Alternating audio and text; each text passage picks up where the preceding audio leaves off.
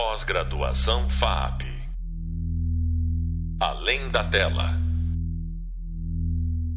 O papel de um roteirista difere, principalmente na concepção de um projeto, do papel de um produtor que procura vender a obra finalizada e encontrar meios de exibição em seu nicho.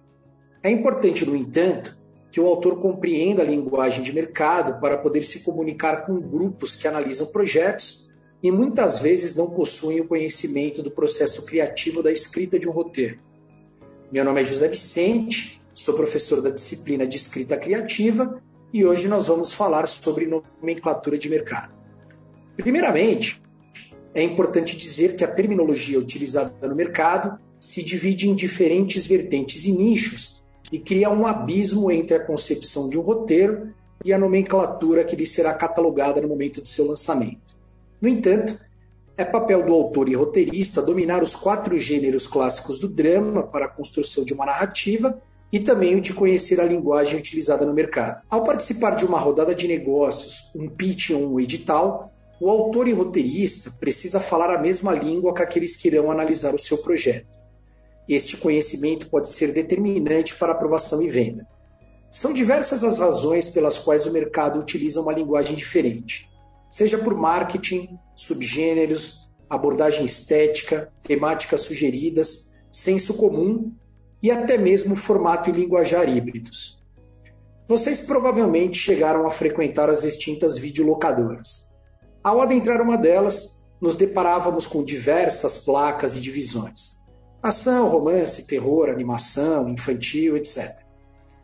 Existem duas razões para essas divisões: facilitar ao cliente encontrar seu filme e definir um público para certas produções.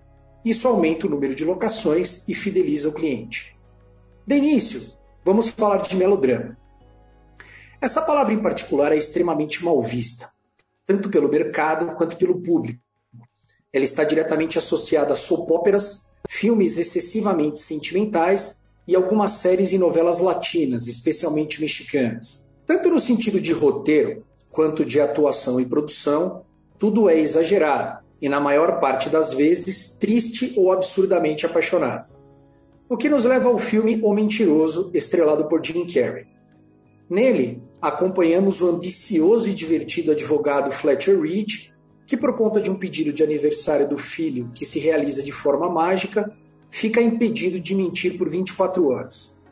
Isso torna-se um grande problema. Fletcher possui uma importante audiência e é um talentoso charlatão. Dotado de lábia, costuma vencer os processos escondendo a verdade e desvirtuando a realidade. O filme é repleto de sequências hilárias, graças ao talento de Carrey, e arranca risadas do espectador a todo instante.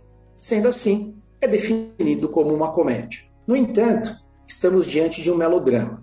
Um melodrama que aborda a narrativa de maneira engraçada e bem-humorada. Em primeiro lugar, Fletcher é o protagonista e também o antagonista de si mesmo. De um lado, o antagonista, um advogado ambicioso, sedento por fama e dinheiro. Do outro, o protagonista. No fundo, Fletcher busca forças para ser um pai melhor e se reaproximar da família. Seu objetivo externo, fama e dinheiro, no entanto, o impedem. Graças ao pedido do filho, Fletcher se redescobre. Sem poder mentir, precisa defender sua cliente utilizando apenas a honestidade. Curiosamente, ele consegue, mas existe um preço a se pagar. Ao vencer o processo, Fletcher percebe que isso impede um pai honesto e sincero de ver seus filhos. Percebe também que sua cliente é uma farsante. Desesperado, ele questiona o juiz e coloca sua credibilidade e reputação de advogado em risco. Acaba sendo preso. Sendo assim, ele arrisca tudo para tentar, de alguma maneira, restabelecer a ordem social. Além disso, nenhuma ação de Fletcher é irreversível. O julgamento pode ser refeito, ele mesmo pode defender o outro cliente. Ele, afinal, descobre a importância de ser um pai, de ter uma família. O mal é punido, o bem se sobressai. Todas as regras do melodrama. No entanto, como é um filme engraçado, é uma comédia na visão do mercado. Um dos quatro gêneros do drama, comédia, tornou-se uma nomenclatura de mercado para tudo que é engraçado. Isso vale para farsas, nomenclatura que nem é utilizada no mercado, como Corra que a Polícia Vem Aí e Top Gang e Ases Muito Loucos. Outro exemplo bastante pertinente é Hereditário. Os integrantes da família não percebem que são, metaforicamente, ratos de laboratório da avó, líder de um culto. Eles correm em círculos sem notar que não existe saída. Tomam decisões desesperadas e são vítimas do destino. E, ao final, o demônio consegue a passagem para a nossa realidade. Personagens contra- contraditórios, confusos, repletos de culpa e dor. Tragédia. No entanto, o filme é visto como terror. Terror, na verdade, é um subgênero, assim como romance, comédia romântica, suspense e ação. A abordagem estética é escura, assustadora e intimidante. Além disso, o filme trata do sobrenatural. Por isso, o senso comum o define como terror.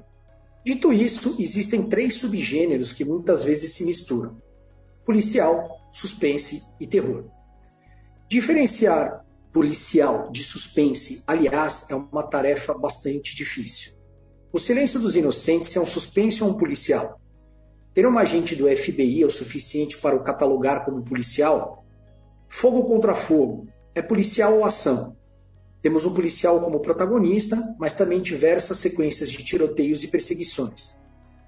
O que seria? Ao contrário dos quatro gêneros da dramaturgia, que são muito claros, em diversas ocasiões a visão de mercado se diferencia e muito. Suspense e terror, por exemplo, costumam se diferenciar com um único detalhe: o sobrenatural. Sendo assim, se temos monstros, folclore, lendas urbanas, espíritos, demônios ou alienígenas, estamos no ambiente do terror. No entanto, O Massacre da Serra Elétrica e Jogos Mortais, ambos centrados em personagens reais e situações reais, são tidos como terror.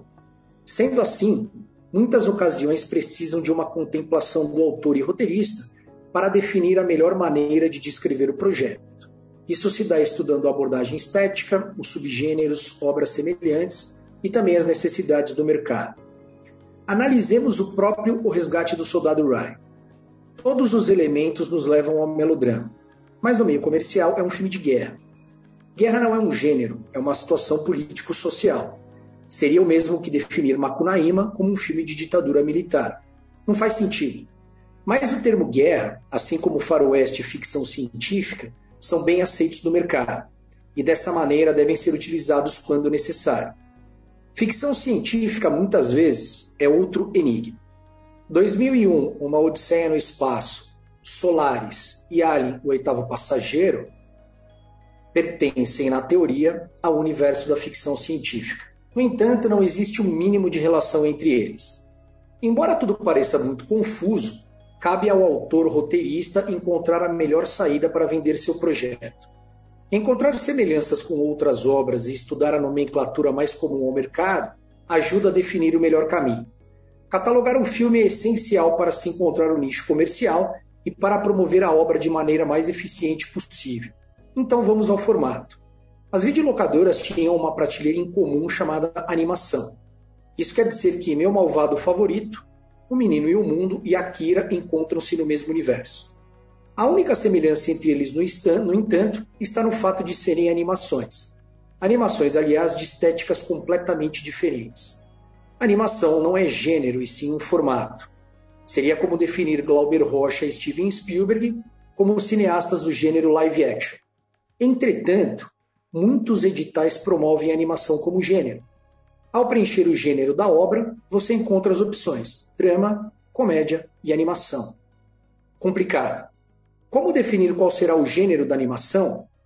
É possível analisar Peixonauta, o filme, e Valsa com Baixinho da mesma forma? Em situações assim, estudar as regras do edital ou até mesmo entrar em contato pode ser bastante positivo para a descrição do projeto. Por fim, existe o formato híbrido e a maneira como os canais de televisão e streaming catalogam os filmes. Dramédia já se tornou um termo bastante popular. A série A Grande Família é chamada assim, mistura de drama e comédia. Na verdade, nada mais é que o já citado melodrama com uma, com uma abordagem divertida e bem-humorada.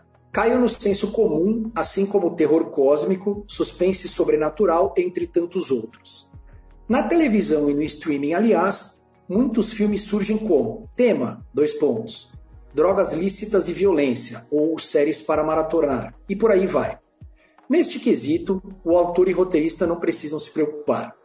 Os próprios canais definem estas alcunhas baseadas na audiência e algoritmos. Apenas para recapitular, estudar a linguagem de mercado, encontrar semelhanças em outras obras e conhecer o senso de linguagem comum ajuda, e muito, a promover um projeto. Afinal, um roteiro não nasceu para permanecer no papel, e sim para ser produzido e exibido. Conhecer a essência dos gêneros no desenvolvimento de um projeto é essencial para qualquer roteirista. No entanto, é necessário saber se comunicar com o mercado. Afinal, um filme é feito de maneira coletiva. Resumindo, apresentar um filme detalhando o seu subgênero, como terror, ficção científica, guerra, faroeste, entre tantos outros citados, é essencial para entrar em contato com o público-alvo e encontrar a melhor maneira de distribuí-lo. Pós-graduação F A P. Além da tela.